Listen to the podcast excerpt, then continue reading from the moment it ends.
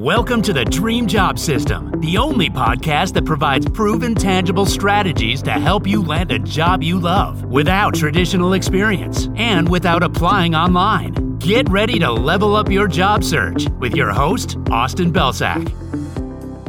Hey everyone, welcome to another episode of the Dream Job System podcast. I'm your host, Austin Belcak, and in this episode, we are going to pit the corporate world and the entrepreneurial world against each other because I see this debate happening time and again where folks online are saying, go become an entrepreneur, own your outcomes, live your dreams, do all this stuff, right? The corporate world is soul sucking and it's not for you and it's abusive and they're taking advantage of you.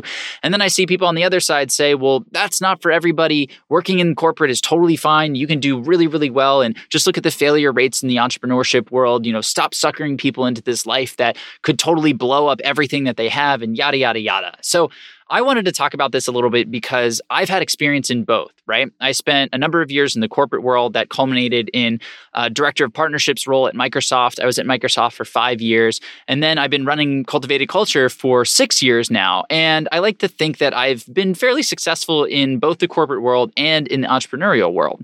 So I wanted to talk about a way to think about this that might help you make this decision if you're waffling on it. And then I wanted to actually share my personal opinion on what I think the best trajectory is. So, again, that's my personal opinion. So, not necessarily something prescriptive for you, but maybe something that you can take and iterate off of. So, first and foremost, talking about that framework, both of the camps that I talked about before were wrong.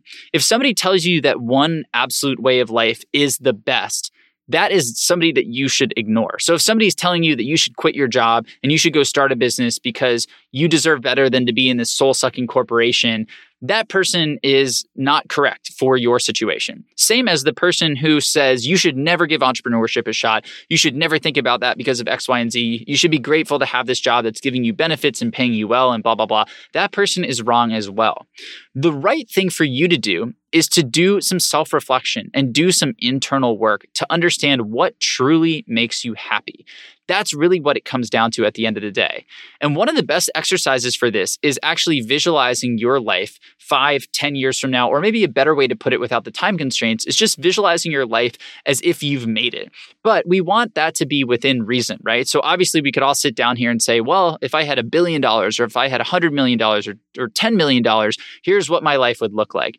We want to be a little bit more realistic than that. Not to say that you couldn't get to that place, but what we want to do is set some realistic bounds so that we can make a better decision for the short term because getting those sums of money is probably going to take a little bit longer than a couple of years. So no matter what direction you go, that's probably not going to be your reality in the short term. And if that's your only goal, you're going to be falling short of it for a very long time. And that can lead to you feeling unhappy or that can lead to some demotivation or demoralization or any of these things. So instead, I want to paint a realistic picture so that we can actually go chase that.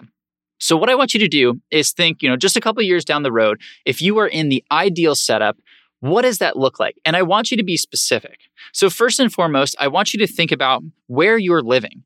I want you to think about who you're surrounded by, what types of people, and if you could come up with some real examples, that'd be awesome. So, for example, for me, when I was thinking about starting my business, I looked at a couple of other entrepreneurs who were a little bit further down the road, and I said, I would love to have regular conversations with these people. I'd love to be in their inner circle, right? Or maybe you come up with a persona for the type of friend that you want to have. And this doesn't mean that you get rid of your current friends or the people that you care about now, but it just means adding more people to the pool, right? The next thing I want you to think about is the type of work that you're doing. So it doesn't have to be so specific as, you know, I'm going to be coding in Python for a fintech startup working in San Francisco. If you want to get that specific, you absolutely can. But generally, we can talk about the, the type of work that we want to be doing on a high level. So I'm going to be running a business that does X, or I'm going to be a software engineer that works at these types of companies, or I'm going to focus on being in sales. I'm going to be a salesperson and I'm going to sell these types of products. So, just generally, and then I want you to think about what you'd actually be doing on a deeper level, right? So, what type of impact do you want to have? What do you care about? Thinking about everything that the job comes with, right? A job comes with salary, a job comes with a manager, a job comes with a team, a job comes with culture, a job comes with a location, a job comes with learning opportunities, all of these things. I want you to actually prioritize those so you know what they look like. And then another helpful thing to do is to actually map out what your day looks like. So when you wake up in the morning, how do you spend the first couple hours of the day? What's the first thing you do? And then the second, right? And what do you get done before 9 a.m.? And then at 9 a.m. or whenever you want to start working, what type of work are you doing? Are you sitting in meetings with people brainstorming? Are you making calls and closing deals? Are you writing code? Are you posting on LinkedIn and and you know focusing on on building your social presence? Are you writing blog posts? Like what are the things that you're doing throughout the day? And how much work are you doing and how is that structured? So are you working a 9 to 5 with lunch in the middle or are you starting a bit later or do you do most of your work at night because that's what makes sense for you? And where are you doing this work? Is it in a city that you dream of being in? Is it in a house? Is it in an apartment? Is it in a co-working space? Are you in a van driving around your country, the US, wherever it is? Are you working from a beachside shack in, you know, Southeast Asia that somehow has Wi-Fi or whatever it is. These are all things that we want to think about as well. What I'm trying to get you to do here is visualize the setup that is going to be best for you because what we can do then is back into the situation that makes the most sense for that specific scenario that you have built out, right?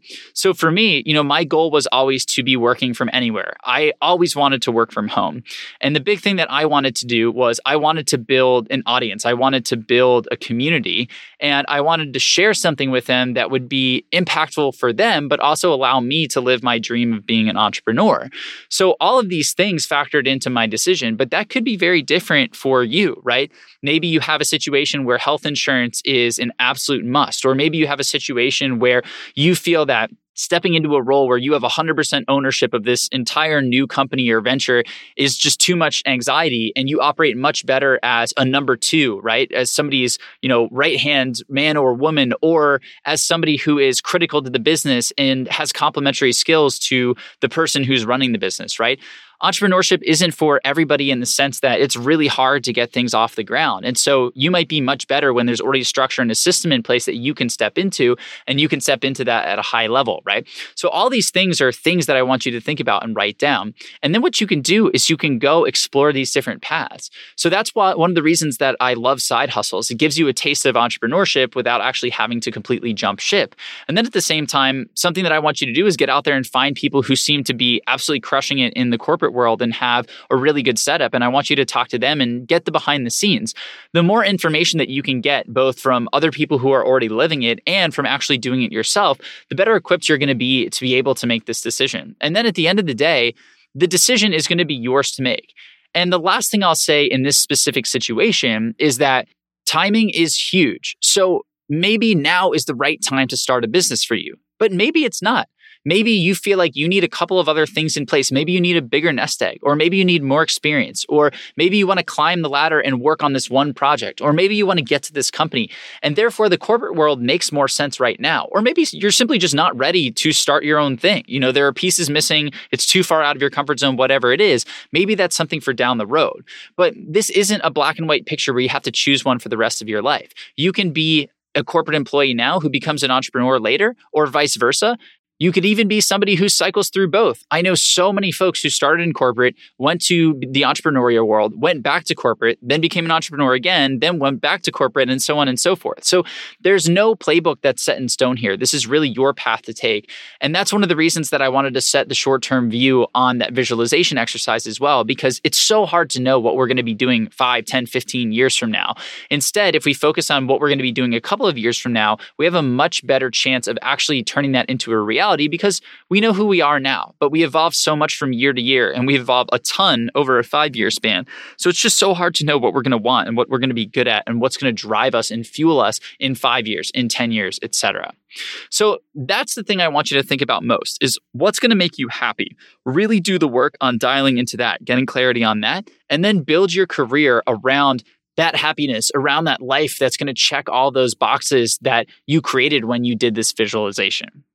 So now I want to talk about my personal opinion around the best path to success. So again, I'll preface this by saying that this is just my personal opinion and this is what I felt worked best for me and also creates the best situation long term.